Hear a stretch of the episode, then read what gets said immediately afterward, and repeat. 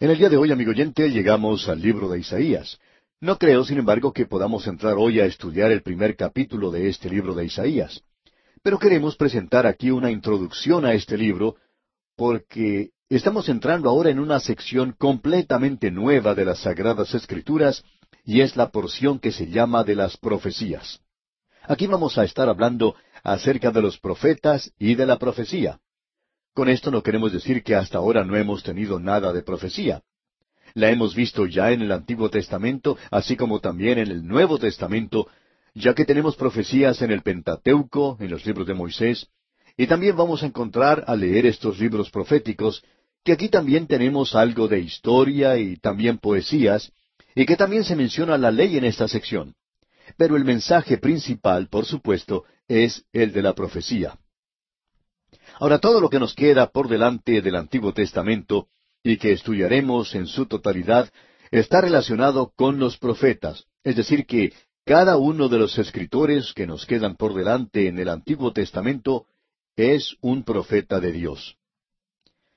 Existe hoy una división artificial en cuanto a los profetas, y se les llama profetas mayores y profetas menores. Ahora, en lo que a nosotros se refiere, todos los profetas eran mayores, y ninguno de ellos se puede considerar como menor. Pero es una división artificial y es de mucha ayuda. Ahora, la división se hizo tomando en cuenta el tamaño del libro que escribieron y no por razón de su contenido. Algunos de los llamados profetas menores son como pequeñas bombas atómicas. Son pequeñas, pero tienen mucho poder. Así es que, comenzando con el libro de Isaías y continuando a través del Antiguo Testamento, estamos en la sección profética de la Biblia. El elemento de predicción del futuro será importante en esta sección, pero debemos recordar que los profetas eran mucho más que simplemente personas que pronosticaban el futuro. Estos eran hombres levantados por Dios en una época decadente, cuando los sacerdotes y los reyes ya no eran elementos dignos por medio de los cuales podían ellos presentar la comunicación de parte de Dios. Esos hombres no sólo hablaban del progreso y de lo que ocurriría en el futuro venidero, sino que también hablaban acerca de hechos y sucesos locales y también del futuro inmediato. Tenían que hablar de esa manera para poder calificar para esta posición ante Dios según el código mosaico. El Señor había indicado allá en el libro de Deuteronomio la ley de los sacerdotes, la ley para los reyes y la ley para los profetas. Ahora se presenta el interrogante muy a menudo de cómo sabían las gentes de esa época, de los profetas, si ese profeta estaba en realidad hablando de parte de Dios. ¿Estaba él en realidad prediciendo el futuro, especialmente el futuro más allá de su vida en esta tierra y de cualquiera de aquellos que vivían en ese entonces? Bueno, amigo oyente, Dios se ocupó de eso. En Deuteronomio capítulo 18 versículos 20 al 22, podemos observar una porción de la ley en particular que está relacionada con los profetas. Allí dice, el profeta que tuviera la presunción de hablar palabra en mi nombre, a quien yo no le haya mandado hablar, o que hablar en nombre de dioses ajenos, el tal profeta morirá. Y si dijeres en tu corazón, ¿cómo conoceremos la palabra que Jehová no ha hablado? Bueno, eso es una pregunta muy buena, como podemos apreciar. ¿Cómo podemos saber si el profeta es falso o verdadero? Pues bien, este pasaje sigue diciendo, si el profeta hablare en nombre de Jehová, y no se cumpliere lo que dijo, ni aconteciere, es palabra que Jehová no ha hablado. Con presunción la habló el tal profeta, no tengas temor de él. En ese entonces llegaba algún profeta, hacía cierta declaración, y eso lo veremos en nuestra próxima oportunidad aquí en el libro de Isaías. Bien, ellos hacían una declaración en cuanto al futuro, un hecho que estaba muy alejado de la época en que vivían. Por ejemplo, el profeta diría algo en cuanto a Babilonia. Bueno, eso estaba a muchos años de distancia, mucho más allá de la vida de Isaías. En realidad, eso va a tener lugar mucho más allá de la época de Daniel. ¿Cómo podía entonces uno saber si Isaías, es decir, si uno hubiera vivido en aquel día, cómo podía saber si era un verdadero profeta o no? Bueno, él tenía que hablar en cuanto a una situación local, y veremos más adelante que Isaías hizo exactamente eso. Él no solo habló de los hechos que tenían lugar en el futuro, él habló de la venida de Cristo en su primera y segunda venida. ¿Y cómo podía uno saber que eso iba a tener lugar? bueno, él entonces también hablaría de algo que tendría lugar localmente en el futuro, y ya vamos a ver eso, como ya hemos indicado, en la próxima oportunidad. Ahora, si ese pronóstico local no llegaba a suceder en la forma exacta que había predicho el profeta, él por supuesto era llamado un profeta falso y era tratado de esa manera. Ese profeta tenía que morir. Y usted puede estar seguro, amigo oyente, de que un mensaje de un profeta falso no se encuentra en el canon de las escrituras inspiradas los libros proféticos están llenos de hechos que sucedieron localmente y que ya se han cumplido. Esa era la razón por la cual todos estos profetas profetizaban localmente y hablaban de una situación local, y eso llegaba a suceder. De paso, digamos que se acostumbraba a hacer una diferencia o separación muy marcada entre lo que era profecía cumplida y aquello que no había sido cumplido. Ahora, cuando se había dado, en primer lugar, todo era sin cumplir pero gran número de profecías han sido cumplidas. Eso es ahora un hecho histórico. Y también hay mucho que no se ha cumplido todavía. Y nosotros tenemos que hacer la diferencia entre aquello que se ha cumplido y lo que no se ha cumplido aún. Y creemos francamente que una de las grandes evidencias que tenemos de que esos hombres estaban hablando las palabras de Dios se demuestra en los cientos de profecías que se han cumplido literalmente. El hombre no puede adivinar el futuro, amigo oyente. Podemos ver eso en los pronósticos del tiempo. El meteorólogo tiene muchas dificultades en decir lo que realmente sucederá aún en las próximas veinticuatro horas, aun cuando él tiene la ayuda de toda esa clase de aparatos científicos y mecánicos que puede usar en esa situación. La realidad es que ninguno de los meteorólogos del presente, a los cuales usted, yo y mucha gente prestamos tanta atención a diario en la radio, en la televisión y en los periódicos, y a quienes en realidad creemos, ninguno de ellos podría haber llegado a sobrevivir en Israel, sino que hubiera sido declarado como un profeta falso. Él hubiera sido apedreado hasta la muerte. Y aún así pensamos que esa gente de entonces era muy crédula, lo que no sucede con nosotros en el día de hoy. Ahora supongamos que estamos interesados en dar un paseo por el campo. Nos levantamos muy temprano de mañana y antes de desayunar escuchamos la radio o miramos la televisión para ver cuál es el pronóstico del tiempo. Escuchamos decir que va a ser un día claro y que saldrá el sol. Bien, miramos hacia el cielo y vemos que hay unas pocas nubes, pero estamos seguros que vamos a tener un buen día. Así es que nos preparamos a salir y partimos. Pero ¿qué es lo que sucede después? comienza a llover a torrentes. Tenemos que regresar rápidamente antes de ser alcanzados por ese diluvio. El hombre que predijo que iba a ser buen tiempo hubiera sido apedreado hasta la muerte en Israel. Él nunca habría llegado a sobrevivir porque él había dado una falsa profecía. Por supuesto, él hizo todo lo que podía con todos esos aparatos científicos que tenemos hoy. Bien, con todas las profecías que han sido cumplidas, permítanos ilustrar lo siguiente. Se dice que existen más de trescientas profecías en cuanto a la primera venida de Cristo. Nunca las hemos llegado a contar personalmente, pero sabemos que hay muchas de ellas. Ahora, la ley matemática de las probabilidades compuestas prohíbe al hombre que pueda predecir el futuro consistentemente. Tenemos que admitir que algunas veces ellos adivinan. Pero hay muchos en el día de hoy que piensan que conocen el futuro y hacen ciertas profecías, y si uno examina esto, de vez en cuando les resulta una. Y creemos que si usted mismo se pone a adivinar suficientes veces, bueno, de vez en cuando también acertará alguna vez. Es lo mismo que esas personas que ponen monedas en las máquinas traganíqueles. Si uno hace eso muchísimas veces, en alguna de ellas podrá ganar algo.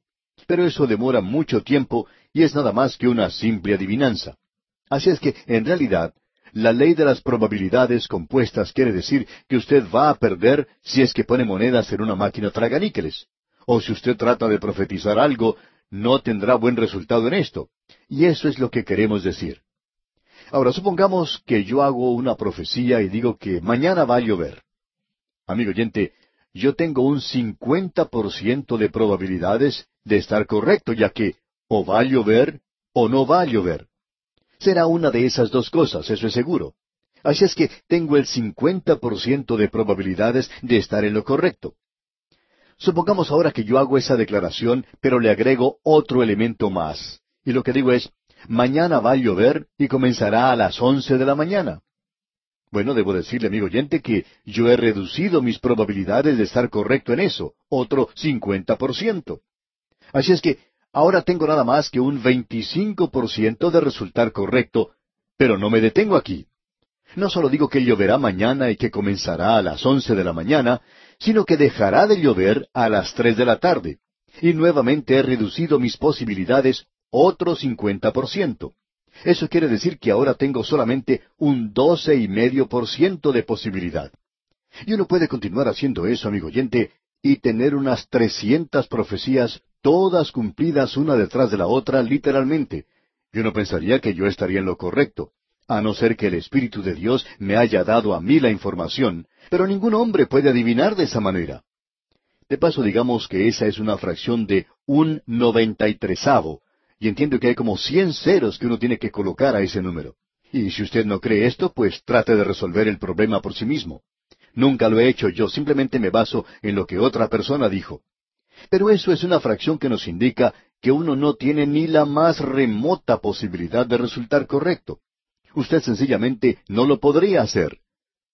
Sin embargo, amigo oyente, la palabra de Dios sí ha sido correcta en esa forma. Ahora, ¿por qué Dios dio tantas profecías en cuanto a la primera venida de Cristo? Bueno, podemos dar una respuesta lógica y muy obvia.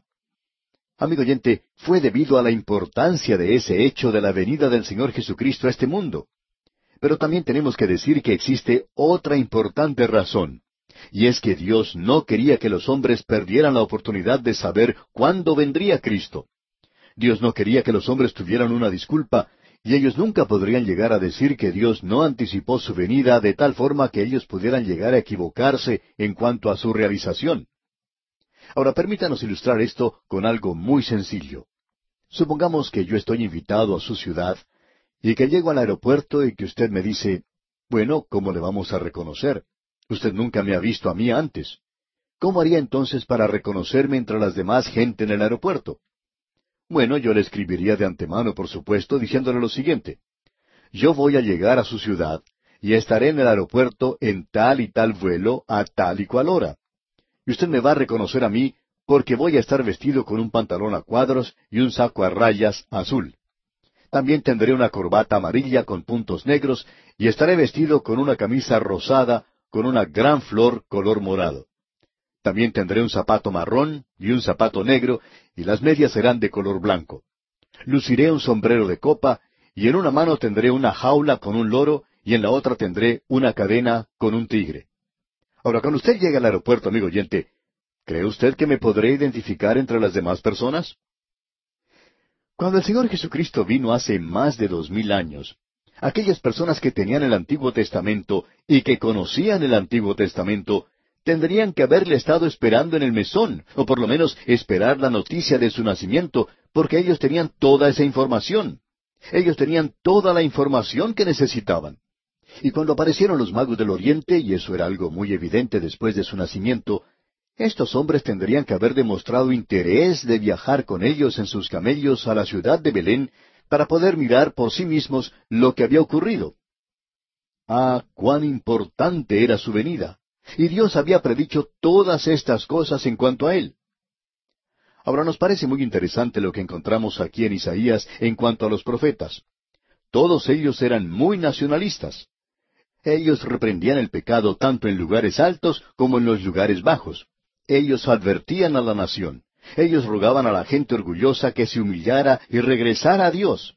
El fuego y las lágrimas se mezclaban en sus mensajes y ellos tenían un mensaje de perdición y tristeza pero también pudieron ver el día del Señor y la gloria que venía.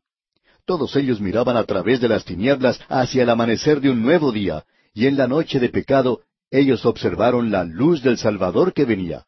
Ellos vieron el reino del milenio que se acercaba en toda plenitud. Sus métodos deben ser interpretados para apreciar el reino en el Nuevo Testamento y para comprenderlo.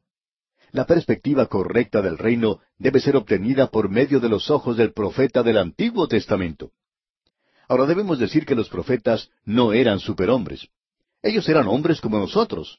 Pero ellos, habiendo hablado con Dios, nos muestran que su mensaje es aún la infalible e inspirada palabra de Dios. Como nos dice el apóstol Pedro allá en su primera epístola capítulo uno, versículos diez y once. Los profetas que profetizaron de la gracia destinada a vosotros, inquirieron y diligentemente indagaron acerca de esta salvación, escudriñando qué persona y qué tiempo indicaba el Espíritu de Cristo que estaba en ellos, el cual anunciaba de antemano los sufrimientos de Cristo y las glorias que vendrían tras ellos. Y luego leemos nuevamente en la segunda epístola del apóstol Pedro, capítulo uno, versículos quince al veintiuno, lo siguiente. También yo procuraré con diligencia que después de mi partida vosotros podáis en todo momento tener memoria de estas cosas, porque no os hemos dado a conocer el poder y la venida de nuestro Señor Jesucristo siguiendo fábulas artificiosas, sino como habiendo visto con nuestros propios ojos su majestad. Pues cuando él recibió de Dios Padre honra y gloria, le fue enviada desde la magnífica gloria una voz que decía, Este es mi Hijo amado, en el cual tengo complacencia. Y nosotros oímos esta voz enviada desde el cielo cuando estábamos con él en el Monte Santo. Tenemos también la palabra profética más segura, a la cual hacéis bien en estar atentos como a una antorcha que alumbra en lugar oscuro, hasta que el día esclarezca y el lucero de la mañana salga en vuestros corazones.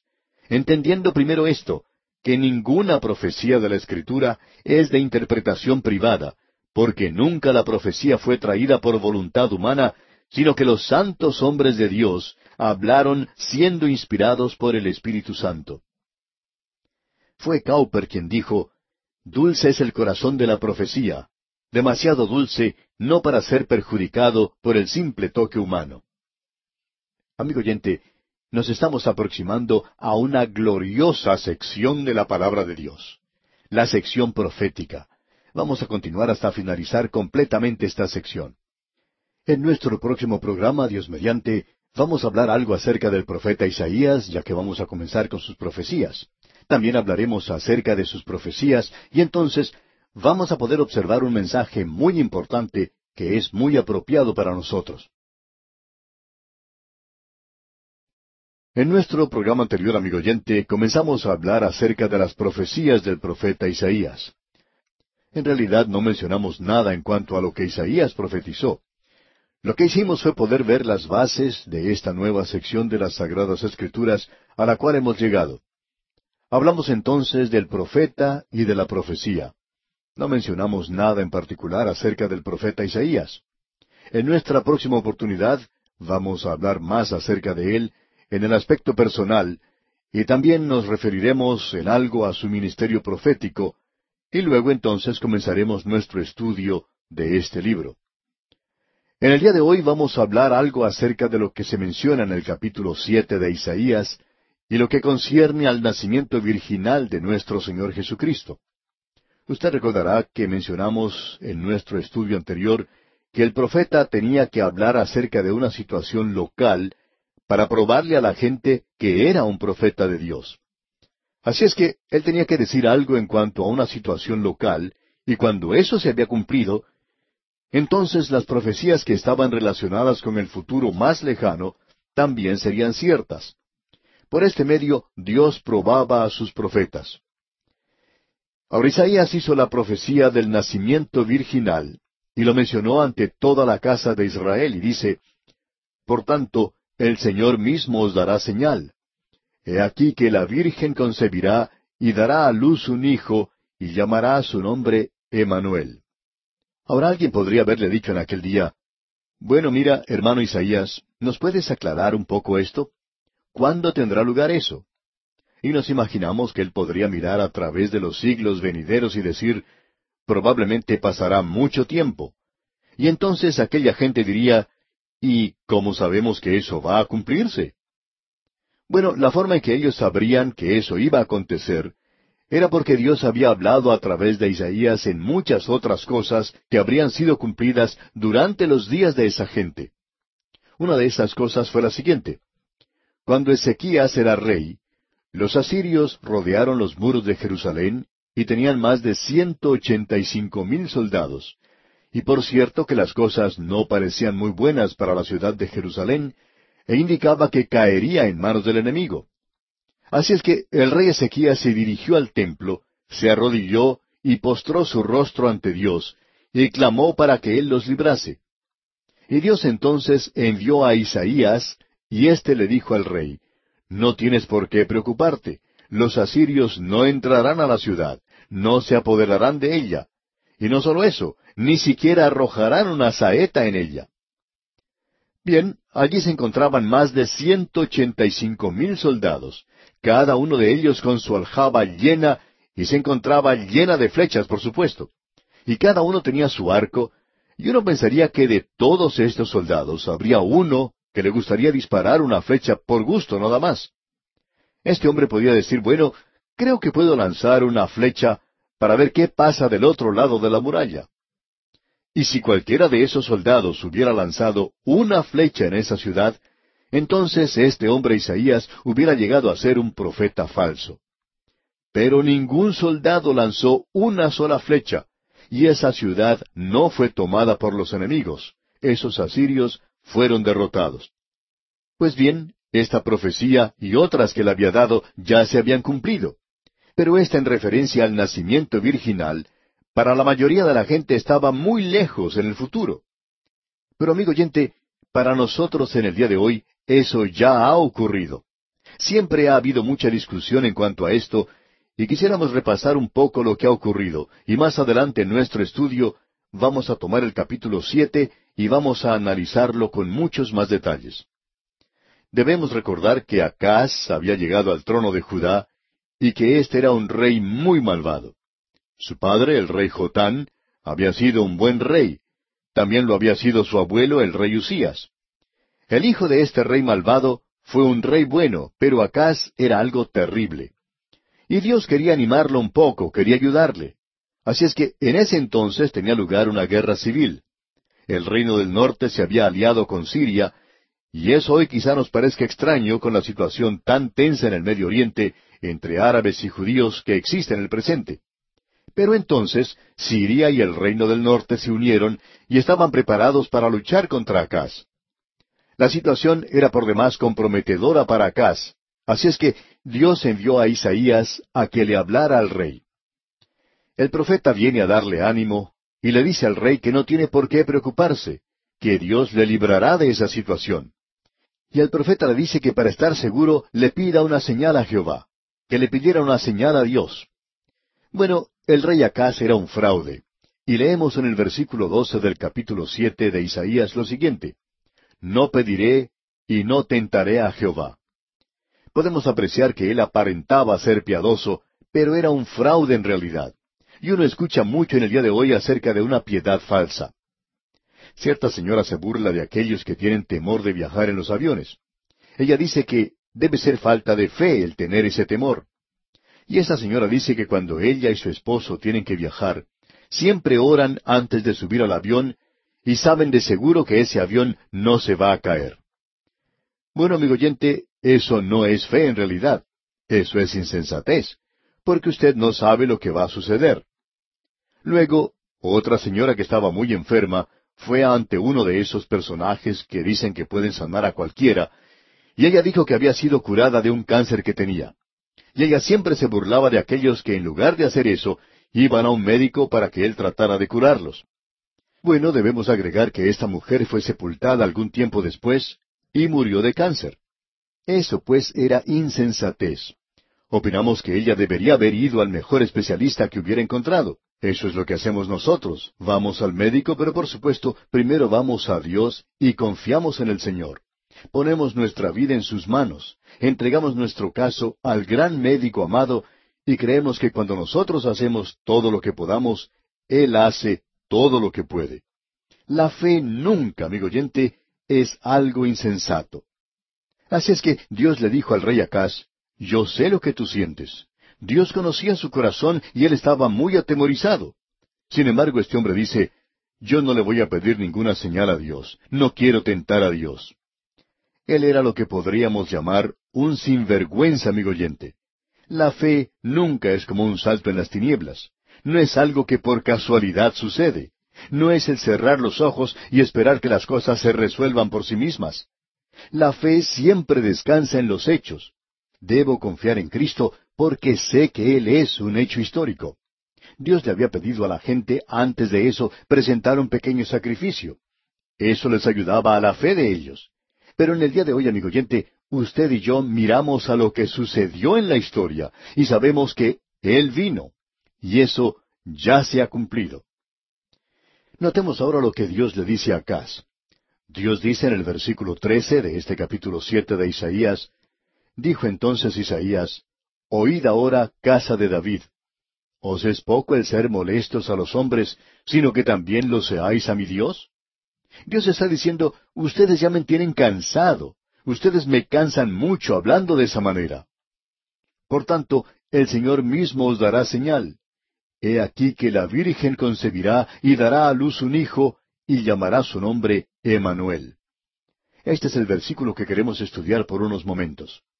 Este capítulo siete, a causa de este versículo catorce, se ha convertido en uno de los capítulos de más controversia en las Escrituras. Los incrédulos lo han dejado de lado. Ellos buscaron desesperadamente, pero en vano, tratando de encontrar alguna causa para rechazar el nacimiento virginal. Se ha batallado mucho en cuanto al significado de la palabra en hebreo que significa virgen. En hebreo la palabra es alma, y esa palabra se traduce como virgen. En algunas otras secciones, esa palabra había sido traducida como una joven mujer, y luego en las notas se indicaba que era la palabra virgen. Y por supuesto que eso tendría que ser cambiado. Y el argumento tenía que ver con el significado de la palabra alma, y se insistía en que todo lo que significaba era nada más que una joven mujer. Y es cierto que en otros lugares es traducido como joven mujer, y no se traduce como virgen. Pero uno puede estar seguro de una cosa, amigo oyente, y es que siempre significa virgen. Ahora permítanos ilustrar esto. Para hacerlo vamos a leer allá en el libro de Génesis, capítulo 24, versículo 43. Pero antes de hacerlo, permítanos mencionar que en esta situación se encontraba el siervo de Abraham, quien había ido a buscar una esposa para Isaac. Él está aquí contando lo que había ocurrido cuando había llegado a esa tierra. Él se había encontrado con Rebeca. Y en este versículo 43 leemos, He aquí yo estoy junto a la fuente de agua. Sea pues que la doncella que saliere por agua, a la cual dijere, Dame de beber, te ruego, un poco de agua de tu cántaro. Ahora se puede comprender muy bien la clase de esposa que el siervo está buscando para el hijo de su amo Isaac. Regresemos un poco en este mismo capítulo 24 de Génesis y leamos lo que dice el versículo 16. Y la doncella era de aspecto muy hermoso, virgen. Esta es una palabra diferente. Se podría haber traducido como doncella o joven mujer, a la que varón no había conocido. Y no creemos que ninguna persona pueda comprender mal lo que se está diciendo aquí. Aun cuando se haya utilizado esta palabra alma, que en otros lugares es traducida como joven mujer, en este caso tiene que ver con el hecho de que se trataba de una virgen, y eso quiere decir que ningún varón la había conocido. Hay veces que me da qué pensar cuando un liberal dice que la Biblia no nos enseña nada acerca del nacimiento virginal. Sin embargo, amigo oyente, podemos ver que esto aquí está muy claro. Usted puede negar el nacimiento virginal, pero usted no puede negar que Isaías y Mateo están hablando de una forma muy clara y explícita acerca del nacimiento virginal. Así es que esta palabra que tenemos aquí nos indica con toda claridad que significa una joven mujer soltera. Y usted puede notar que la traducción de la Biblia, en la revisión del año 1960, utiliza la palabra virgen. Así es que algunos se sintieron obligados a cambiar eso, pero las versiones más antiguas no fueron cambiadas. Trataron de hacer algún cambio, pero no lo encontramos allí. Es bueno para nosotros saber, y creo que es algo que ha sido comprobado, que cuando se cita en el Evangelio de San Mateo esto mismo, la palabra griega que se utiliza allí no da lugar a ninguna controversia, ya que se utiliza la palabra griega partenos.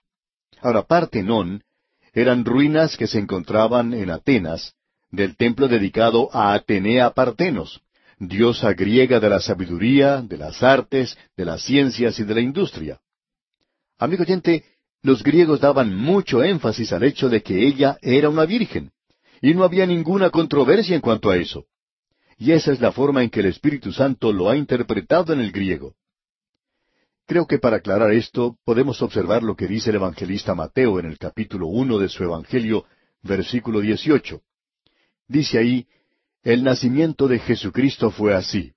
Es decir, esto es lo que sucedió, porque había sucedido algo bastante extraño. Antes se decía que fulano de tal había engendrado a fulano de tal y así en adelante. Pero aquí leemos, y Jacob engendró a José, marido de María, de la cual nació Jesús llamado el Cristo. Versículo 16. Algo ha cambiado aquí. José no es el padre, y eso es lo que se recalca aquí.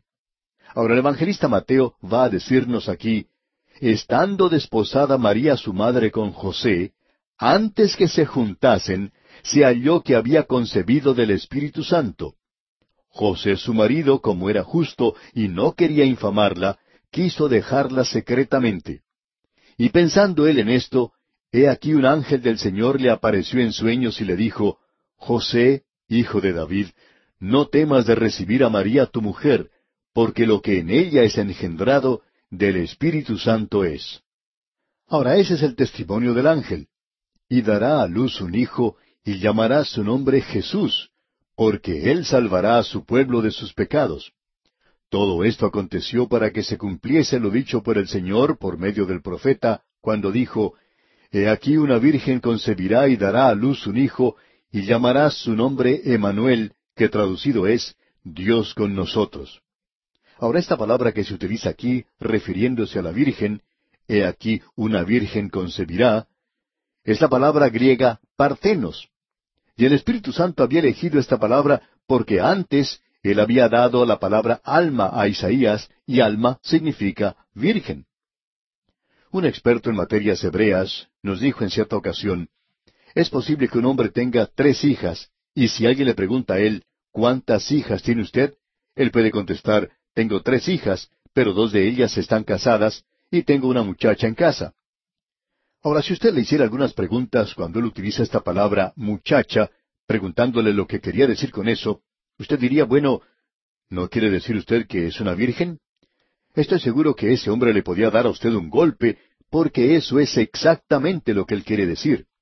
Y ese experto en asuntos hebreos dice, los liberales no entran en el sentir del idioma. Y eso es algo muy interesante, y aquí lo vemos que es bastante claro. Una de las cosas que nos sorprende es la siguiente. Él nunca fue llamado Emanuel. Aquí se nos dice, y es muy claro, y llamarás su nombre Emanuel.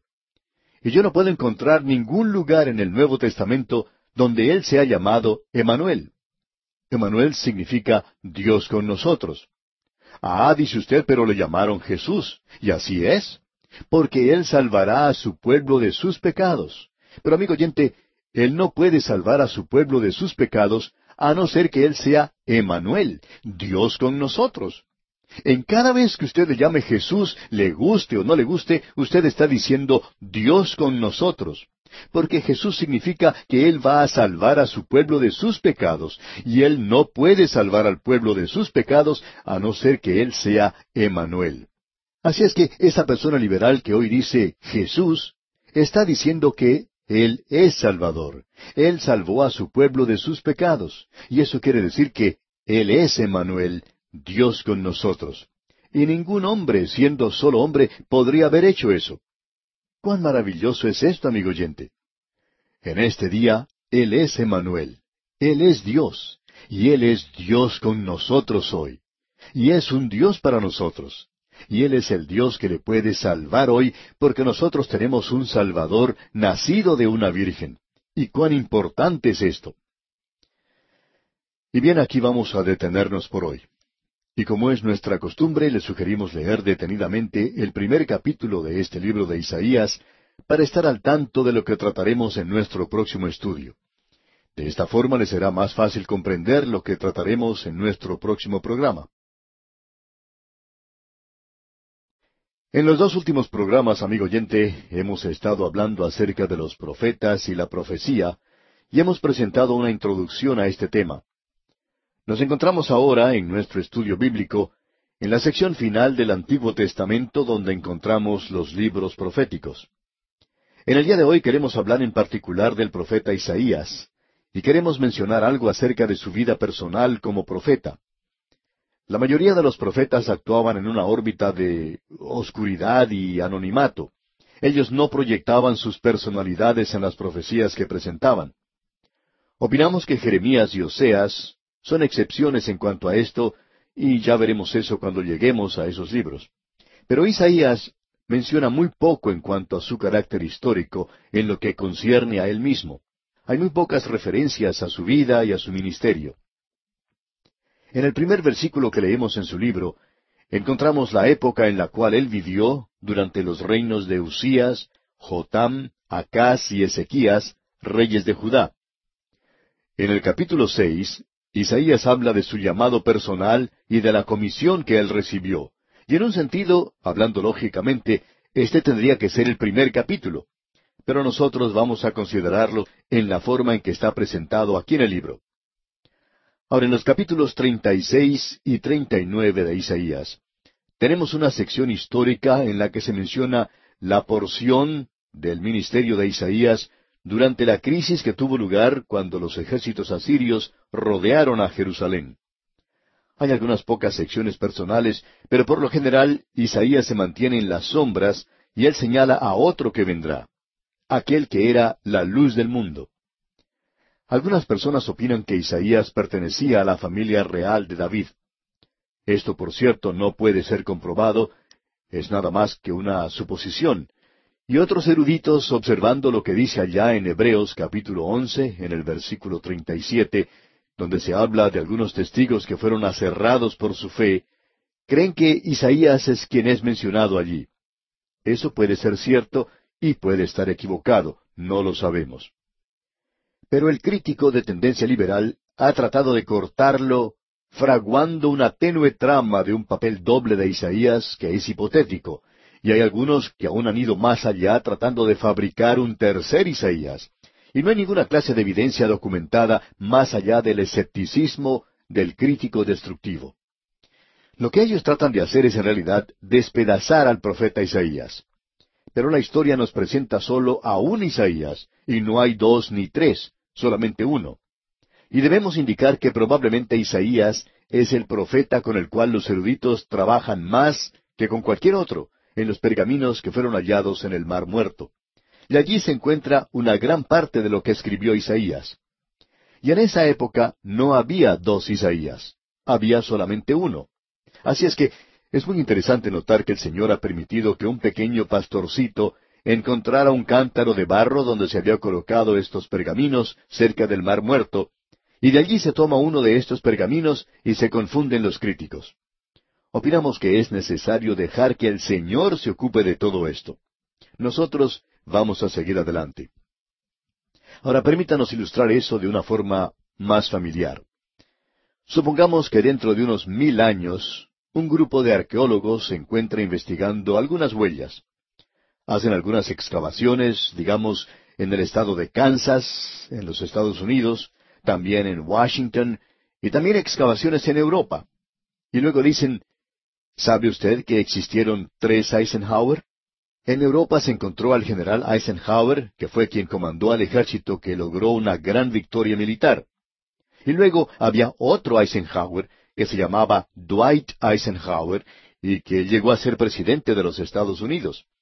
Él fue elegido en el año 1952 y reelegido en 1956.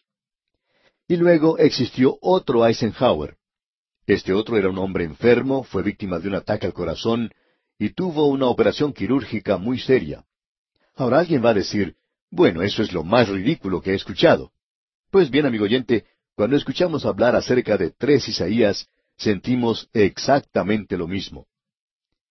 En la profecía de Isaías encontramos una similaridad sorprendente con toda la Biblia. Y si usted hace una comparación sencilla, se dará cuenta que es algo muy destacado. En la Biblia tenemos sesenta y seis libros.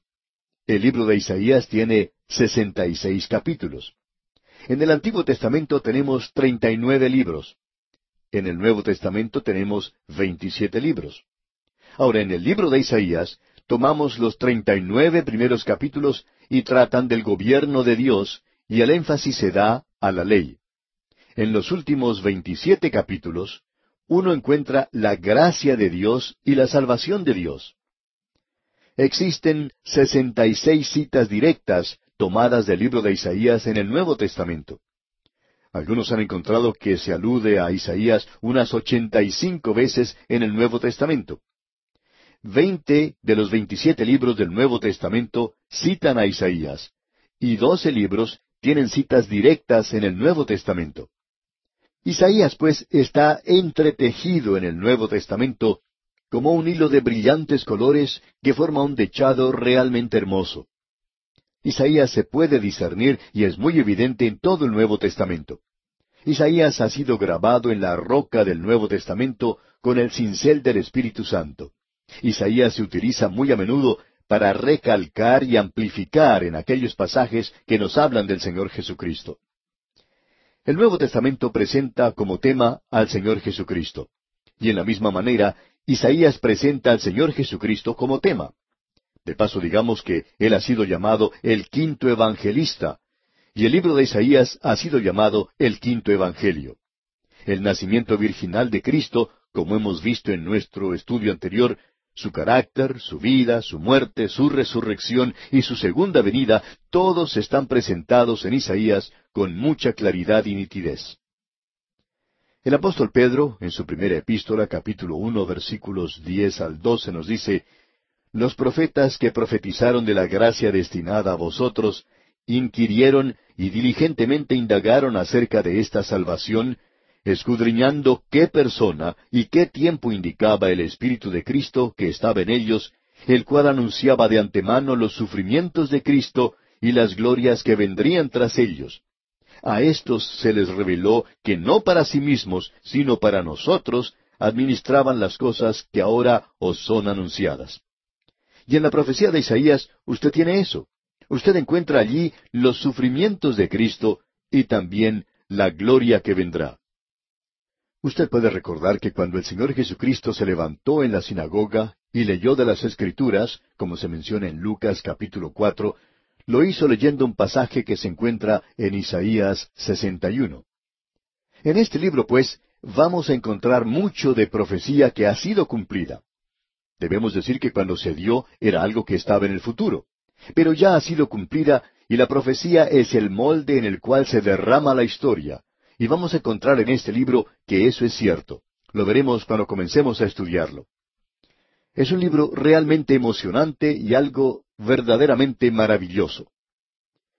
En la primera sección del libro de Isaías, que comprenden los primeros treinta y cinco capítulos, tenemos lo que se relaciona con el juicio, el juicio de Dios. En los capítulos treinta y seis al treinta y nueve tenemos un interludio histórico, y luego en el capítulo cuarenta hasta el sesenta y seis, el tema que se encuentra es el de la salvación. En el capítulo uno tenemos el llamado solemne a todo el universo para que vaya al tribunal de los cielos a escuchar las acusaciones de Dios contra la nación de Israel. Y si usted presta atención a lo que aquí se dice, usted encontrará que se presentan los principios y las bases sobre las cuales Dios juzga a las naciones. Dios es quien levanta a las naciones y quien las humilla. Los reinos de este mundo son de Satanás, pero Dios predomina, y Él ha permitido que grandes naciones se levanten y ha permitido a Satanás que las use. Pero cuando llega la hora exacta en el programa de Dios de quitar estas naciones, Él lo hace. Y al recorrer por el camino de la historia, usted puede encontrar a muchas de ellas que han sido dejadas de lado. Aún su propio pueblo en el día de hoy es testimonio del hecho de que Dios gobierna a las naciones del mundo y está en control de los acontecimientos de este mundo. Veamos ahora lo que dice el primer versículo de este capítulo uno de Isaías. Visión de Isaías, hijo de Amós, la cual vio acerca de Judá y Jerusalén en días de Usías, Jotam, Acaz y Ezequías, reyes de Judá. Si usted tiene el librito que hemos publicado de título Abreviando la Biblia, donde se presentan notas y bosquejos de cada uno de los libros de la Biblia, usted puede encontrar allí un capítulo que habla de los reyes de Israel y de Judá, que eran buenos reyes y aquellos que eran malos reyes. Entre los reyes de Judá, Usías llegó a ser un leproso porque se entremetió en el oficio sacerdotal.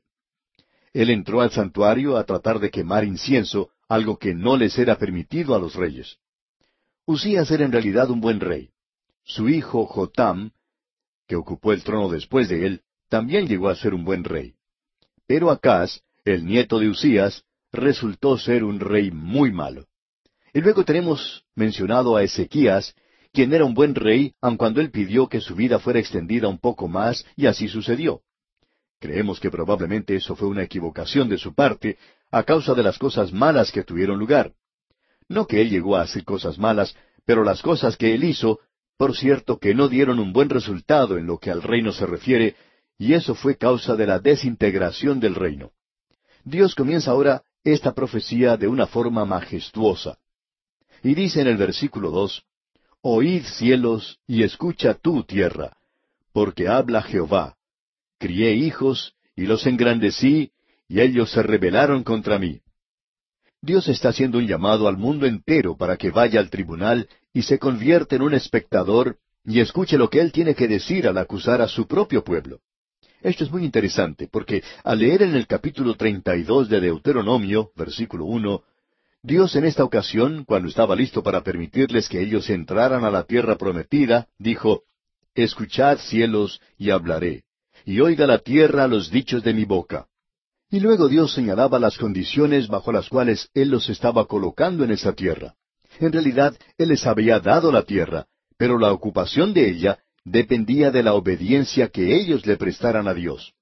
Y hasta ahora, después de quinientos años, Él dice, Crié hijos y los engrandecí, y ellos se rebelaron contra mí. Su acusación es que ellos se rebelaron, y la condición sobre la cual ellos debían ocupar la tierra era la obediencia a Dios. Ahora ellos han desobedecido, ellos se han rebelado contra Él, y según la ley de Moisés, cuando un hijo se rebela contra su padre, tenía que ser muerto a pedradas. Así es que la acusación que tenemos aquí es bastante seria, y eso es lo que Dios presenta contra su propio pueblo. La parábola del Hijo Pródigo que nos contó el Señor Jesucristo, y que probablemente junto con la del buen samaritano es una de las más conocidas de todas las que él ha mencionado, es algo realmente sobresaliente por lo que él enseña allí.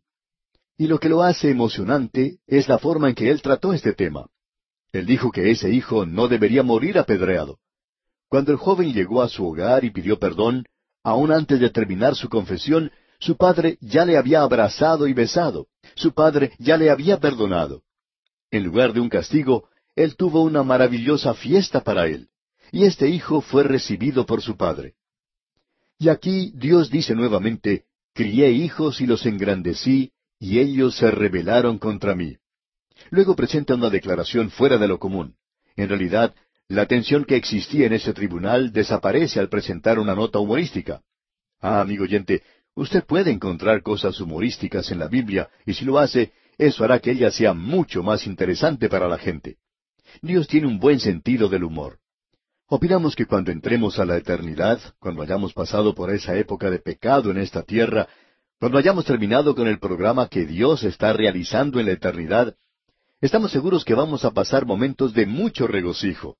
Vamos a reírnos mucho. Habrá, por cierto, momentos de mucha algarabía. Y por cierto que no es algo malo al pasar por estos días en nuestra vida cristiana el tener un sentido del humor apropiado. Dios ha puesto mucho de eso en la Biblia. Por lo menos lo podemos ver en la Biblia de ese modo.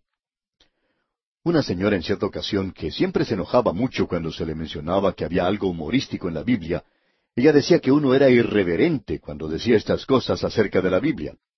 Ahora no creemos haber sido irreverentes al encontrar algo de humor en la Biblia, pero allí está.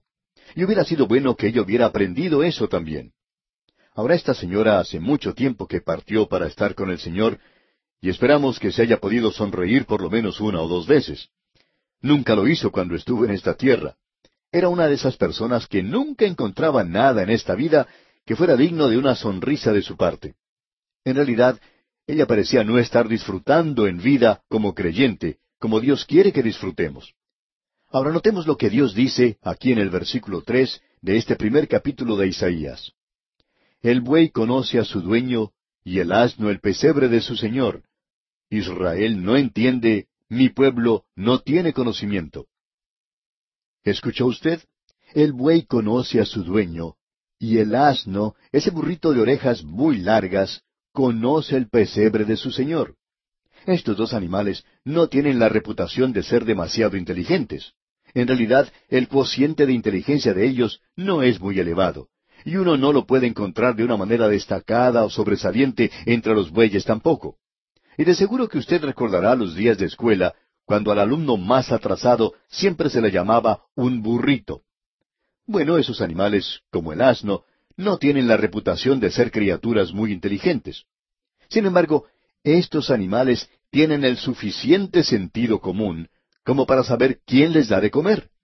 El buey conoce a su dueño, él sabe quién le alimenta. Y el burrito también sabe quién es su señor y dónde está su pesebre. En cierta localidad había un hombre muy pobre que tenía un burrito, y todos los días lo llevaba a un terreno vacío, donde lo dejaba para que pudiera comer el pasto que allí crecía. Todos los muchachos y muchachitas del vecindario iban a ese lugar para poder cabalgar un poquito en ese burrito, y ese animal ni siquiera prestaba atención a ninguna de las personas que así lo trataban. Pero cuando llegaba el atardecer y su dueño lo venía a buscar, ese asno levantaba las orejas largas y sabía quién era su dueño. Él sabía que iba a ser alimentado esa noche. Pero amigo oyente, hay muchas personas hoy que no saben que Dios es quien las alimenta. Nunca le reconocen en ninguna forma. En cierta ocasión, un muchachito que iba a visitar a los vecinos que vivían al lado de su apartamento, y era la primera vez que él salía solo de su casa, casi no podía esperar el momento de llegar a la casa de sus vecinos. Su mamá le tenía que decir que esperara hasta que llegara la hora apropiada. Por fin llegó el momento de vestirse, se arregló muy bien y salió a visitar a sus vecinos. Todo era nuevo. Se sentó a la mesa a cenar con estos amigos, aunque este no era un hogar cristiano, cuando el lugar de este muchachito sí lo era. Él estaba acostumbrado a inclinar su cabeza antes de comer y alguien daba gracias por la comida.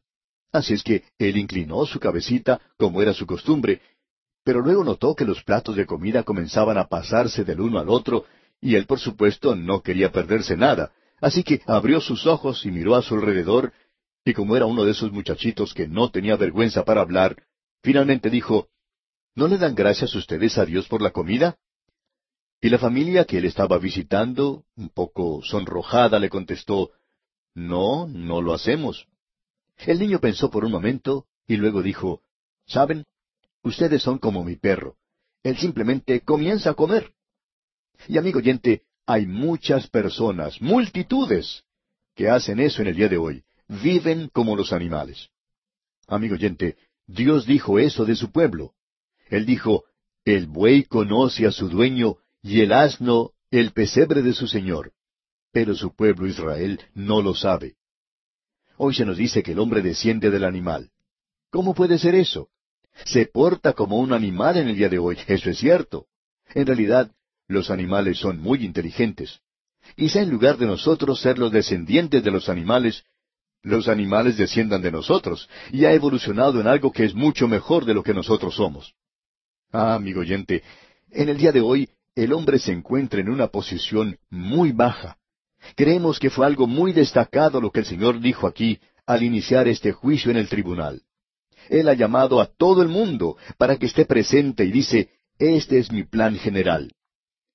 Ahora, en nuestro próximo estudio, Dios mediante, vamos a hablar más de esto y vamos a ver que Él lo va a hacer más específico. Y cuando Él lo hace específico, vamos a ver que Dios está llevando a cabo uno de los grandes principios por los cuales Él juzga a las naciones y cómo las naciones llegan a menos. Y vamos a ver eso, Dios mediante, en nuestro próximo estudio. Pero siempre ocurre lo mismo. Primero se presenta una apostasía espiritual, hay una decadencia moral y luego una anarquía política. Y francamente vamos a ver las cosas no en la capital de nuestro país, sino mucho más cerca que eso. Veremos eso, pues, Dios mediante, en nuestro próximo estudio.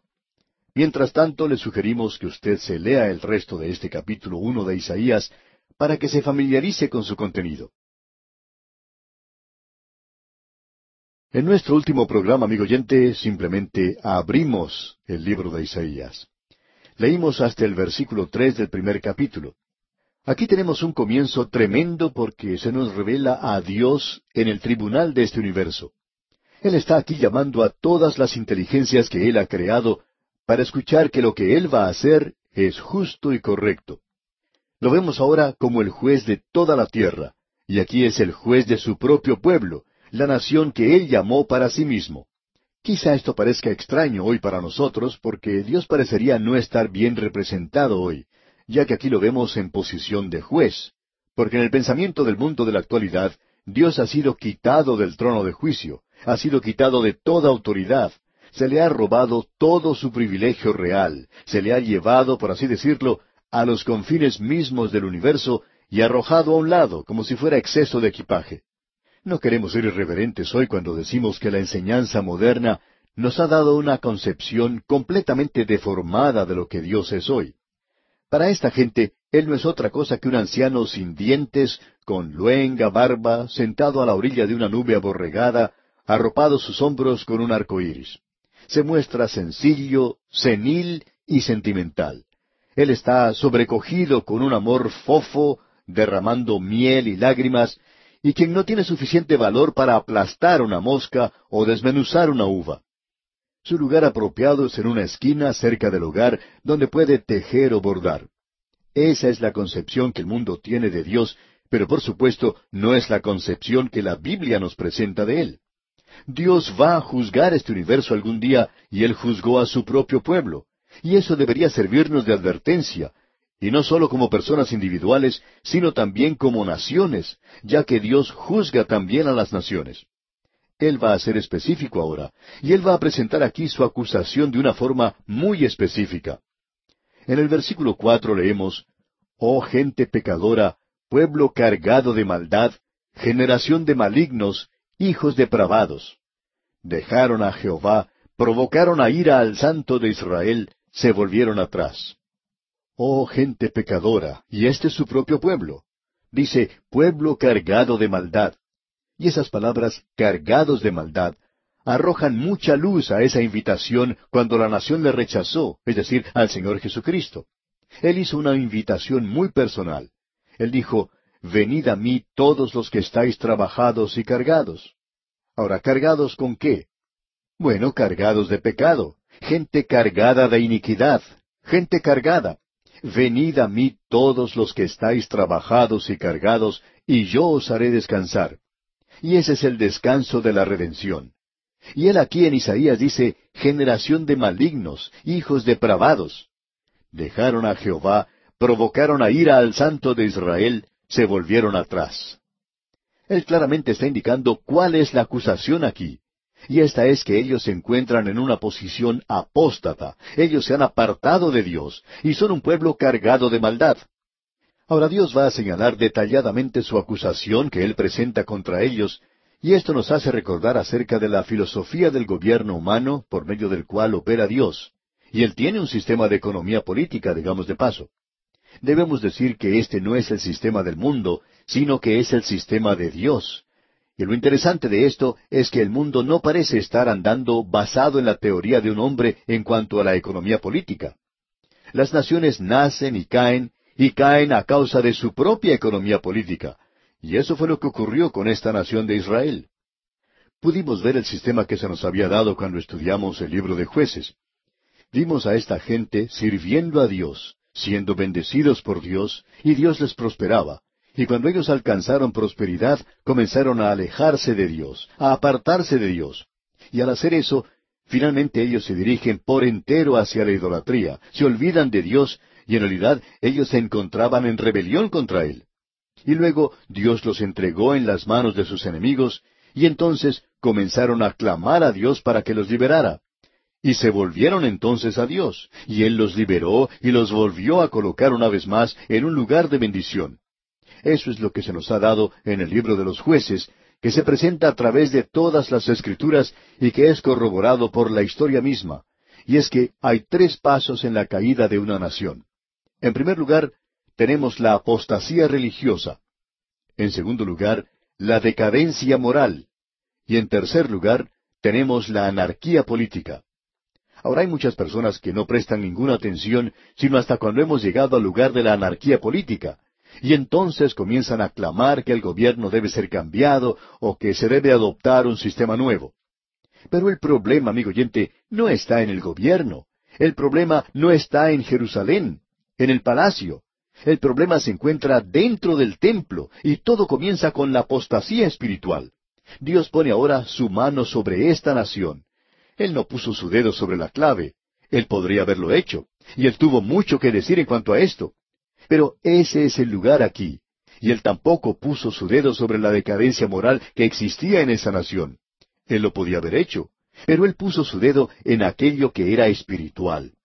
Escuche usted lo que dicen los versículos cinco y seis de este capítulo uno de Isaías.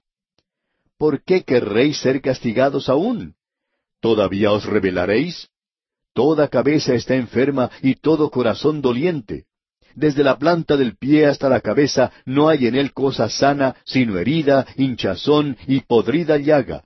No están curadas, ni vendadas, ni suavizadas con aceite. Había decadencia moral, pero esa no era su acusación. Escuche usted lo que dice el versículo siete. Vuestra tierra está destruida, vuestras ciudades puestas a fuego, vuestra tierra delante de vosotros comida por extranjeros y asolada como asolamiento de extraños. Y aquí usted puede apreciar la anarquía política. Pero Dios se mantiene aparte de eso. Él no está presentando su acusación aquí. Pero escuche lo que dicen los versículos ocho y nueve.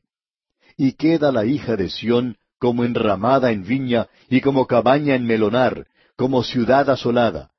Si Jehová de los ejércitos no nos hubiese dejado un resto pequeño, como Sodoma fuéramos y semejantes a Gomorra. Es decir, que si no hubiera habido un remanente fiel, Dios hubiera destruido la nación como lo hizo con Sodoma y Gomorra. Pero siempre ha existido un remanente del pueblo de Dios y ese remanente existe en la actualidad, y no creemos que usted lo pueda encontrar en la nación de Israel en el momento, aun cuando hay creyentes muy buenos en Israel. Ellos no son lo suficiente como para hacer un remanente, pero éste sí se encuentra a través de todo el mundo. Escuche lo que dicen ahora los versículos diez y la primera parte del versículo once. Príncipes de Sodoma, oíd la palabra de Jehová. Escuchad la ley de nuestro Dios, pueblo de Gomorra. ¿Para qué me sirve, dice Jehová, la multitud de vuestros sacrificios? Ahora él está declarando todo porque el problema era la apostasía religiosa. Ellos aún se estaban acercando a él y ofreciéndole sacrificios, y eso es lo que dice allí. Ahora la segunda parte del versículo once y también el versículo doce nos dice, escuche usted, Hastiado estoy de holocaustos de carneros y de cebo de animales gordos, no quiero sangre de bueyes, ni de ovejas, ni de machos cabríos. ¿Quién demanda esto de vuestras manos cuando venís a presentaros delante de mí para hollar mis atrios? El problema estaba en la gente, como podemos apreciar. Era un problema espiritual. Ellos cumplían con todos los ritos que existía, pero su corazón estaba lejos de Dios, y eso no tenía ningún efecto en su conducta. Amigo oyente, ese es el problema del día de hoy en la iglesia. Ese es el problema que se revela entre los creyentes de la actualidad. Hay muchos de nosotros que hemos llegado al lugar donde aparentamos tener una forma piadosa, pero negamos el poder que allí existe. Ahora él dice aquí en los versículos doce y trece, ¿Quién demanda esto de vuestras manos cuando venís a presentaros delante de mí para hollar mis atrios? No me traigáis más vana ofrenda, el incienso me es abominación, luna nueva y día de reposo, el convocar asambleas no lo puedo sufrir, son iniquidad vuestras fiestas solemnes. Dios dice, aun aquello que Él mismo les había dado, se convierte en algo malo cuando el corazón de ellos no está puesto en eso, y cuando no tiene ningún efecto o resultado en la conducta de ellos. Luego en los versículos quince al diecisiete leemos, Cuando extendáis vuestras manos, yo esconderé de vosotros mis ojos. Asimismo, cuando multipliquéis la oración, yo no oiré. Llenas están de sangre vuestras manos. Lavaos y limpiaos, quitad la iniquidad de vuestras obras de delante de mis ojos, dejad de hacer lo malo, aprended a hacer el bien, buscad el juicio, restituid al agraviado, haced justicia al huérfano, amparad a la viuda. Con eso está diciendo, ustedes no son otra cosa sino un montón de personas falsas. Se acercan a mi presencia como si en realidad fueran genuinos. Realizan los sacrificios, pero estos han llegado a hacer cosas sin ningún significado. Y Dios ahora tiene una acusación contra ellos y se la está presentando de forma muy clara, y no hay ninguna duda en cuanto a esto. Ahora el problema estaba en cuál era la apostasía espiritual o religiosa de esta gente. Esto los había llevado a ellos a una decadencia moral y también los había llevado a la anarquía política en la nación. Pero el problema de ellos se encontraba aquí. Ahora Dios los ha llamado al tribunal y ha presentado su acusación contra ellos. ¿Y qué es lo que va a hacer ahora? Amigo oyente, es como un prisionero en pie ante el juez, esperando la sentencia, y ahora Dios actúa para juzgarlos. Pero escuche, amigo oyente, aun en un momento como este, Dios les dice que está dispuesto a arreglar las cosas afuera del tribunal. Dios dice, no vayan a juicio contra mí porque van a salir perdiendo. No hay ninguna duda que usted va a perder. Y luego Él dice, yo tengo algo para usted. Y esto es algo sorprendente. Uno casi no puede creer lo que está oyendo al escuchar estas palabras aquí en el versículo 18. Venid luego, dice Jehová, y estemos a cuenta. Si vuestros pecados fueren como la grana, como la nieve serán emblanquecidos. Si fueren rojos como el carmesí, vendrán a ser como blanca lana. Dios les está diciendo que arreglen las cosas fuera del tribunal. Usted recordará que eso fue lo que el Señor Jesucristo dijo. Él había dicho que deberíamos arreglar nuestras cosas con nuestro adversario mientras estábamos en camino, que no esperemos al llegar al tribunal. Dios dice que arreglemos nuestro caso del modo que sea fuera del tribunal. Dios dice, yo tengo una fórmula secreta, yo tengo un remedio privado, y éste quita el pecado. Si vuestros pecados fueren como la grana, como la nieve serán emblanquecidos. Si fueren rojos como el carmesí, vendrán a ser como blanca lana. ¿Y qué es eso? Esa es la sangre de Cristo, la sangre de Jesucristo, el Hijo de Dios, que continúa limpiando de todo pecado. Dios está diciendo, ponte de acuerdo con tu adversario mientras te encuentras en el camino con él. Y Dios dice, yo tengo una acusación contra ti, pero yo puedo tomar mi poder purificador y transformador. ¿Y quiere usted saber, amigo oyente, dónde puede encontrar eso? Usted lo puede encontrar allá en el capítulo 53 de este libro de Isaías, donde se nos habla del Cristo crucificado. Ahora, amigo oyente, esta es la acusación de Dios contra su pueblo, y esta es la base sobre la cual se está dando a ellos la oportunidad de volverse hacia Él. Si ellos se vuelven hacia Él, Él guardará la nación, y Él les va a dar ahora casi cien años. Y luego, si ellos no se vuelven hacia Él, si ellos no cambian su forma de actuar, entonces los enviará a la cautividad. Bien, esa es la interpretación de lo que hemos leído. Esto también tiene una aplicación y aquí tenemos un buen ejemplo de interpretación y aplicación. Tenemos hoy lo mismo que tenemos en este pasaje. Tenemos en primer lugar anarquía política en el mundo. No creemos que haya ninguna duda en cuanto a esto. Creemos que es algo obvio, ya que los hombres no pueden resolver los problemas que agobian a las naciones del mundo. Ah, sí, queremos resolver los problemas del mundo y hasta tenemos organizaciones que trabajan incansablemente buscando un método, un sistema para resolver los problemas del mundo. Pero ya hemos visto que esa es la forma en que cae una nación. Eso fue lo que le ocurrió a esta nación de la cual hemos leído. Así es como cayó también el Imperio Romano y muchas otras naciones. Gibbon presenta cinco razones que causaron la caída del Imperio Romano. Son cinco pasos hacia abajo. Escuche lo que él dice. Primero, el minar los cimientos o los fundamentos de la dignidad y la santidad del hogar que es la base de la sociedad humana. En segundo lugar, impuestos cada vez mayores, el gasto del dinero del público para dar pan gratis y circos para el populacho. En tercer lugar, la locura en cuanto al placer. Los deportes se convierten en cosas cada vez más excitantes, más brutales y más inmorales. En cuarto lugar, la preparación de grandes ejércitos y armamentos cuando el enemigo se encontraba dentro. El decaimiento de la responsabilidad individual. Y quinto, el decaimiento de la religión que se convierte en nada más que un rito, perdiendo su contacto con la vida, perdiendo el poder de guiar a la gente. Ahora, si usted estudia esto bien, puede apreciar los tres pasos hacia abajo. En primer lugar, la apostasía espiritual. En segundo lugar, la decadencia moral. Y en tercer lugar, la anarquía política. Clinton Rossiter, profesor de la Universidad de Cornell, dijo hablando de su país, los Estados Unidos, lo siguiente. En nuestra juventud, nosotros teníamos un gran sentido del propósito nacional, lo cual perdimos a través de los años cuando nos elevamos a obtener la gloria. Y James Reston, en el periódico Wall Street Journal de los Estados Unidos, hace algún tiempo dijo lo siguiente, y mostraba la diferencia que existe entre las declaraciones del hombre público, de lo que ellos dicen en público y de lo que dicen en privado. Y James Reston dijo, en público ellos hablan de lo maravilloso que se presenta el futuro, pero en conversaciones privadas el hombre que piensa es muy diferente. Por primera vez desde la guerra uno comienza a escuchar las dudas de que el hombre mortal sea capaz de resolver o de controlar los problemas políticos, sociales y económicos que la vida ha puesto ante él. Ahora, amigo oyente, eso ocurrió hace ya muchos años. ¿Dónde nos encontramos hoy? Observemos lo que han indicado otras personas.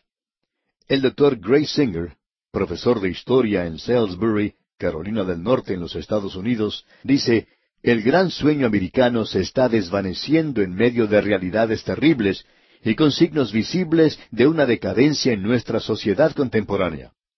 Si uno echa una mirada hacia la historia religiosa y política, uno puede apreciar este deterioro en el día de hoy. Pero ya no creemos que Dios va a poner su mano sobre esto. Ahora, ¿qué acerca de la decadencia moral? Bueno, quizá le cansemos con muchas estadísticas en cuanto a esto, pero lo único que uno tiene que hacer es leer los periódicos de hoy, y los del año 1952, y esto ha estado sucediendo desde la época cuando se comenzaba a presentar estas estadísticas tan alarmantes donde se decía que en aquella ocasión, en los Estados Unidos solamente, había quince millones de revistas que trataban del sexo y que eran leídas mensualmente por una tercera parte de la nación. ¿Qué podemos decir acerca de eso hoy? ¿Qué acerca de nuestras naciones? ¿Cuánta pornografía hoy se observa por todas partes? hay tres veces más criminales que estudiantes universitarios.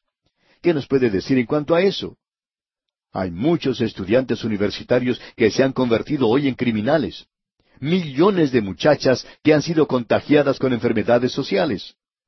Entre esas enfermedades terribles se encuentra el SIDA, que a la fecha ha causado la muerte de millones de personas. Hemos andado mucho desde aquellos días y estos eran los terribles, aterradores días del año 1952. En los Estados Unidos solamente cien mil muchachas cada año entran a las tratas de blancas. Un millón de criaturas nacen cada día fuera de los vínculos matrimoniales. Dos de cada tres matrimonios terminan en divorcio. En el sur del estado de California, en los Estados Unidos, los divorcios están a la par de los matrimonios. Ocurren veinticinco suicidios cada día. Ocurre un asesinato cada cuarenta minutos. Y creemos que hoy ocurre cada cuarenta segundos. Un hecho criminal tiene lugar cada dieciocho segundos. Cien mil asesinos que no han podido ser detenidos por la policía andan sueltos por las calles. Y eso era en el año 1952. En aquel entonces, el grupo criminal de mayor número era entre los jóvenes de 21 años. Eso era en el año 1952. Pero en el día de hoy lo forman los jóvenes de 12 a 18 años. Amigo oyente, podemos apreciar que se ha dado un gran paso hacia abajo en esto de la decadencia moral. Pero no creemos que Dios va a poner su dedo sobre esto. Él va a actuar en cuanto a la apostasía espiritual. ¿Y qué podemos decir en cuanto a eso hoy? Bueno, algo muy interesante es lo que ha dicho el doctor Walter Thompson de la Universidad de Akron. Él dijo, en los últimos seis mil años han existido veintiuna civilizaciones, y cada una de ellas naufragó en el preciso momento cuando dejaron de andar con Dios. Y el periódico The Wall Street Journal de los Estados Unidos tenía una página editorial durante la época de la Depresión donde dice, lo que los Estados Unidos necesita hoy no es un control de gobierno o una expansión industrial y cosechas sobreabundantes. Lo que necesita es regresar a aquel día cuando el abuelo tomaba los caballos que habían estado trabajando en el campo y durante el atardecer del día miércoles los preparaba y los arreglaba y los ensillaba y los acoplaba al carruaje que los llevaría a él, a la abuela y a todos los niños que se encontraban en la casa, y viajaban por la llanura hasta llegar a la iglesia blanca que se encontraba donde se unen dos caminos y donde todos creían en la Biblia. Amigo oyente, nosotros podemos decir que ha pasado mucha agua debajo del puente. El doctor Albert Heimer, profesor de historia en la Universidad de Michigan en Ann Arbor, dijo, Los Estados Unidos de Norteamérica han sido dominados durante los últimos cincuenta años en su gran mayoría por personas que no comprenden su herencia espiritual que se las había dado de parte de sus antepasados. Ahora, amigo oyente, no soy yo quien dijo eso. Yo estoy solamente citando lo que dijo el doctor Albert Heimer, profesor de historia de la Universidad de Michigan. Y el doctor Machen dijo, los Estados Unidos se están deslizando hacia abajo en un linaje sin Dios y que Dios tenga compasión de América. ¿Y qué diremos de nuestras naciones en América Latina? Amigo oyente, hemos llegado al fondo del abismo. Ahí es donde nos encontramos hoy. Pero Dios nos está diciendo, Venid, dice Jehová, y estemos a cuenta. Si vuestros pecados fueren como la grana, como la nieve serán emblanquecidos. Si fueren rojos como el carmesí, vendrán a ser como blanca lana. Esa es la única salida para cualquier nación del mundo. Pero si nuestras naciones no avanzan en dirección de Dios, entonces podemos decir que nuestro tiempo está limitado. Ahora existe una salida. La filosofía dice que uno debe pensar cómo salir del atolladero. La indulgencia dice que uno debe beber para encontrar la salida. La política dice que uno puede comprar su salida. El liberalismo dice que uno puede legislar su salida. Mientras que la ciencia dice que uno puede inventar su salida. La industria dice que debemos trabajar para lograr nuestra salida, mientras que los grupos laborales dicen que debemos ir a la huelga para salir. El fascismo, por su parte, dice que debemos cancelar todo lo demás para poder salir. El militarismo, por su parte, dice que debemos luchar para lograr salir. Pero la Biblia, la palabra de Dios, amigo oyente, nos dice que debemos orar para encontrar la salida. Y el Señor Jesucristo nos dice, yo soy el camino para salir. Él dice, yo soy el camino, la verdad y la vida. Nadie viene al Padre sino por mí. Él dice, yo soy la puerta, el que por mí entrare será salvo. Esa es la única esperanza para cualquier nación del mundo. Es la única esperanza para el mundo del día de hoy. Hay un lugar donde la gente necesita volverse a Dios hoy, y ese lugar se encuentra en esas iglesias que creen en la Biblia. Allí es donde usted, amigo oyente, debe comenzar, y si no comienza allí, en realidad no sabemos dónde puede comenzar hoy. Y aquí nos detenemos por hoy. En el día de hoy, amigo oyente, vamos a considerar el capítulo dos de Isaías. Ahora, algunos de nuestros oyentes nos dirán que no hemos completado aún el capítulo uno. Bueno, creemos que observamos ya el mensaje principal del capítulo uno, donde Dios presenta su acusación contra su pueblo después de haberlos llevado al tribunal. Ahora Él les está ofreciendo salvación, redención y una maravillosa salida. Dice en el versículo 18 de ese capítulo uno, Venid luego, dice Jehová, y estemos a cuentas. Si vuestros pecados fueren como la grana, como la nieve serán emblanquecidos. Si fueren rojos como el carmesí, vendrán a ser como blanca lana. Y Dios dice que hoy aún está vigente esa invitación, porque si usted, amigo oyente, se acerca a su Hijo, Él dice, el Señor Jesucristo hizo la declaración de que aquel que llegue a Él, Él no le rechazará. Ahora continúa hablando aquí el Señor amonestando en una forma bondadosa. Aún así podemos ver que tenemos una advertencia en este capítulo. Y en los versículos 19 y 20 dice, si quisiereis y oyereis, comeréis el bien de la tierra. Si no quisiereis y fuereis rebeldes, seréis consumidos a espada, porque la boca de Jehová lo ha dicho. Estos dos aspectos se encuentran en Isaías. Tenemos el gobierno de Dios. Y tenemos también que se enfatiza la gracia de Dios. La primera sección de este libro trata acerca del gobierno de Dios. Ahora, en lo que resta de este capítulo, Dios está tratando de hacer que ellos se acerquen nuevamente a Él. Pero Él también les está presentando la advertencia. Y Él dice en los versículos 24 al 27, Por tanto, dice el Señor, Jehová de los ejércitos, el fuerte de Israel, Ea, Tomaré satisfacción de mis enemigos, me vengaré de mis adversarios, y volveré mi mano contra ti, y limpiaré hasta lo más puro tus escorias, y quitaré toda tu impureza. Restauraré tus jueces como al principio, y tus consejeros como eran antes.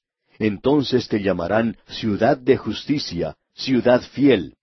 Sión será rescatada con juicio, y los convertidos de ella con justicia. Y luego continúa diciendo en el versículo 28, Pero los rebeldes y pecadores aún serán quebrantados, y los que dejan a Jehová serán consumidos. Usted puede apreciar que tenemos aquí una advertencia de parte de Dios. Y en el versículo 29 leemos, Entonces os avergonzarán las encinas que amasteis, y os afrentarán los huertos que escogisteis. Eso tiene que ver con la idolatría.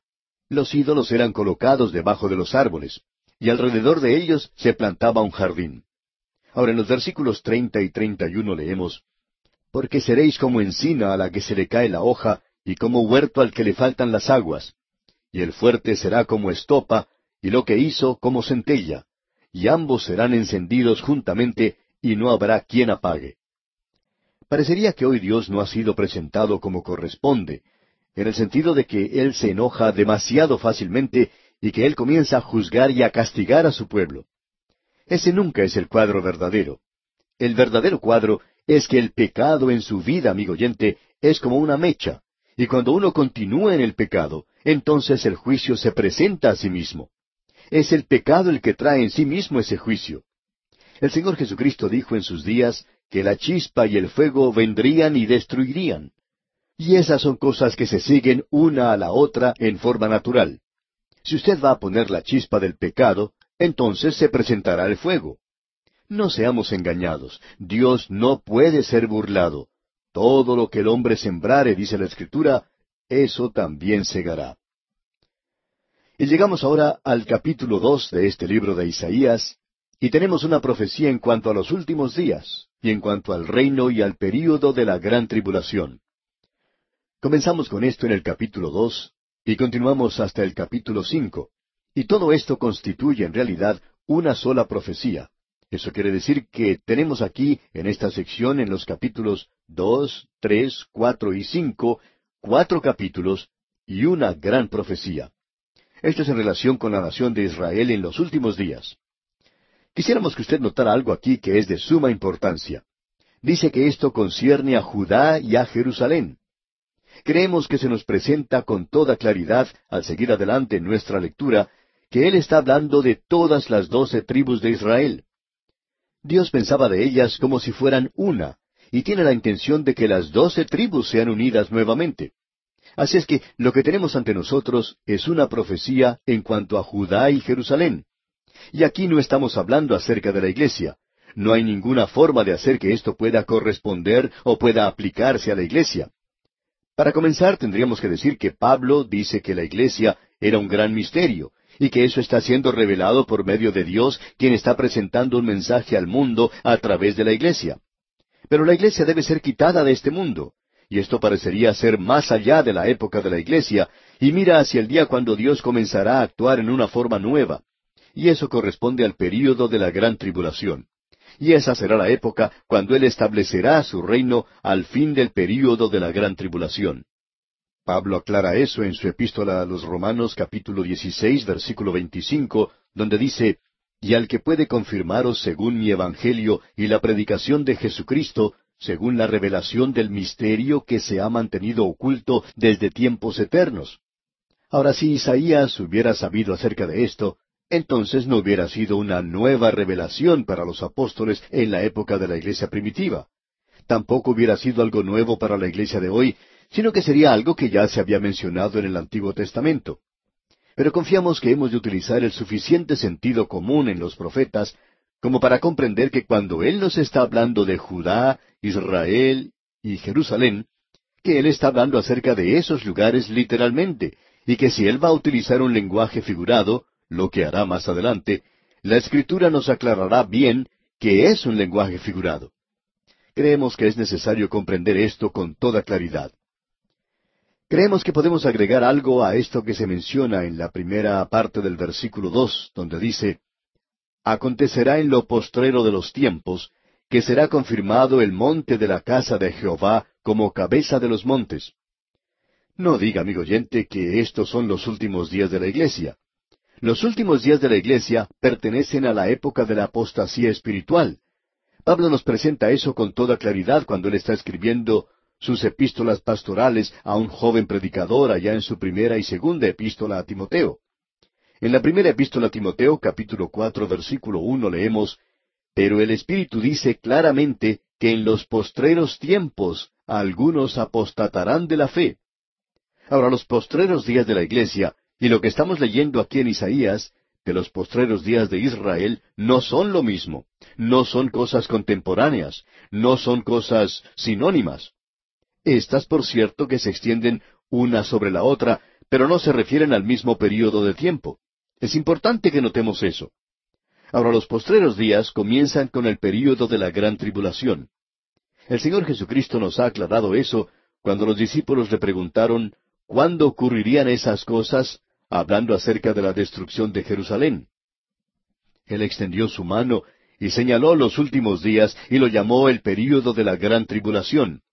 Ahora, el período de la gran tribulación finaliza con la llegada de Cristo y con el establecimiento de su reino. Ahora, en el versículo dos leemos, Acontecerá en lo postrero de los tiempos. Ahora, en los capítulos dos al cinco de Isaías, encontramos un lapso de tiempo que trata con el período de la gran tribulación y el reino que será establecido sobre esta tierra. Leamos ahora todo este versículo dos. Acontecerá en lo postrero de los tiempos que será confirmado el monte de la casa de Jehová como cabeza de los montes, y será exaltado sobre los collados, y correrán a él todas las naciones. Eso es importante de ver de nuestra parte. Debemos enfatizar aquí que estamos hablando de un día que vendrá en el futuro y que le corresponde a esta nación después de haber sido quitada la iglesia del mundo. Cuando la escritura dice montaña, se refiere a un reino o a una autoridad o gobierno. El profeta Daniel nos aclara eso en su profecía en el capítulo dos, versículo treinta y cinco, lo cual no vamos a leer ahora. Pero también se nos aclara esto allá en Apocalipsis capítulo siete, versículo nueve, y también en Apocalipsis capítulo trece, versículo uno de que ahora nosotros estamos hablando de un reino, una autoridad. Dice aquí, acontecerá en lo postrero de los tiempos, que será confirmado el monte de la casa de Jehová como cabeza de los montes. Es decir, sobre todos los reinos de este mundo. Eso es lo que se nos dice, que los reinos de este mundo vendrán o correrán al reino del Señor Jesucristo. Y Él será el Rey de Reyes y el Señor de Señores. Estamos mirando, observando hacia esa época. Una de las razones por la cual la nación de Israel se encuentra en una situación tan candente hoy es que quizás sea la más sensitiva de todo el mundo, porque ese es el lugar preciso que Dios ha elegido para colocar su centro político y su centro religioso durante su reino en este mundo. Eso lo podemos apreciar claramente aquí. Y muchas naciones, todas las naciones, correrán a Él. Ahora se nos dice en el versículo tres lo siguiente. Y vendrán muchos pueblos y dirán, Venid y subamos al monte de Jehová, a la casa del Dios de Jacob, y nos enseñará sus caminos, y caminaremos por sus sendas. Porque de Sión saldrá la ley, y de Jerusalén la palabra de Jehová. El gobierno y la religión estarán ubicados en Jerusalén, y se nos dice que el Señor Jesucristo se sentará en el trono de David. Eso lo hemos podido apreciar muy claramente en el Nuevo Testamento, que el Señor Jesucristo se sentará en el trono de David. Y ahora en el versículo cuatro se nos dice lo siguiente. Y juzgará entre las naciones, y reprenderá a muchos pueblos, y volverán sus espadas en rejas de arado, y sus lanzas en hoces. No alzará espada nación contra nación, ni se adiestrarán más para la guerra. Este período es un período de juicio, es otro juicio para la humanidad.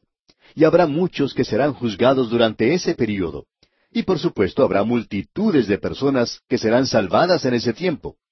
Este versículo cuatro nos deja muy en claro que solamente durante el reino ellos serán capaces de convertir sus espadas en rejas de arado.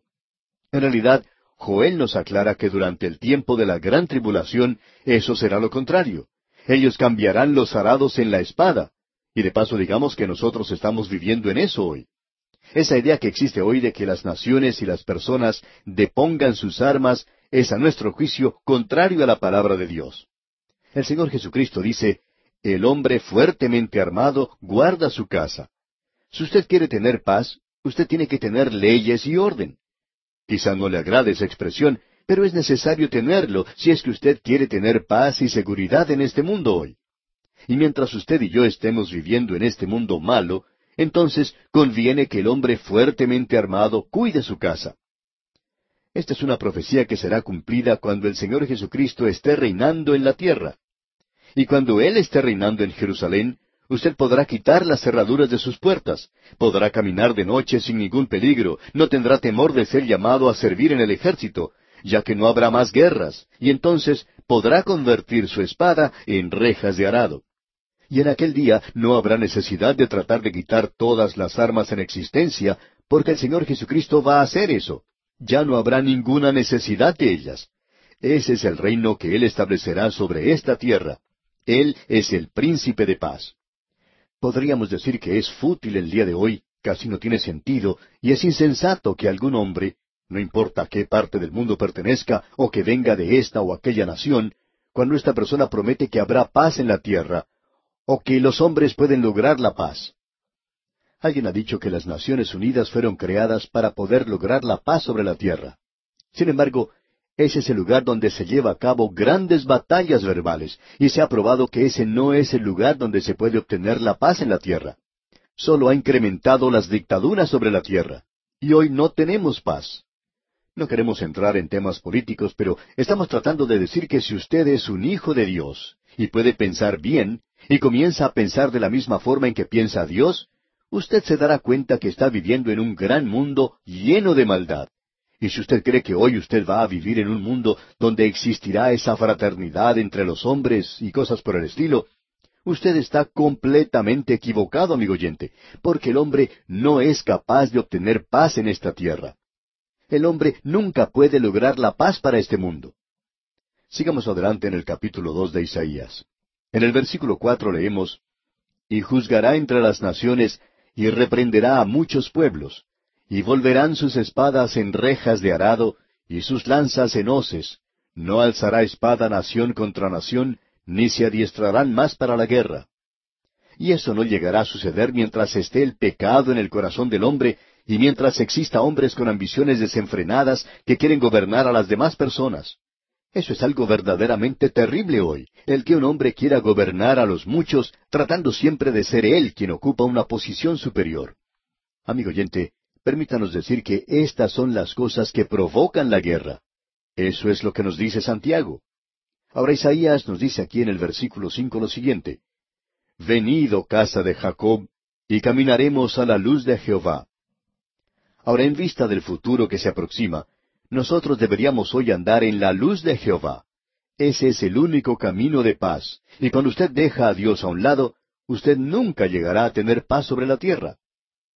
Veamos ahora lo que dicen los versículos seis al diez de este capítulo dos de Isaías.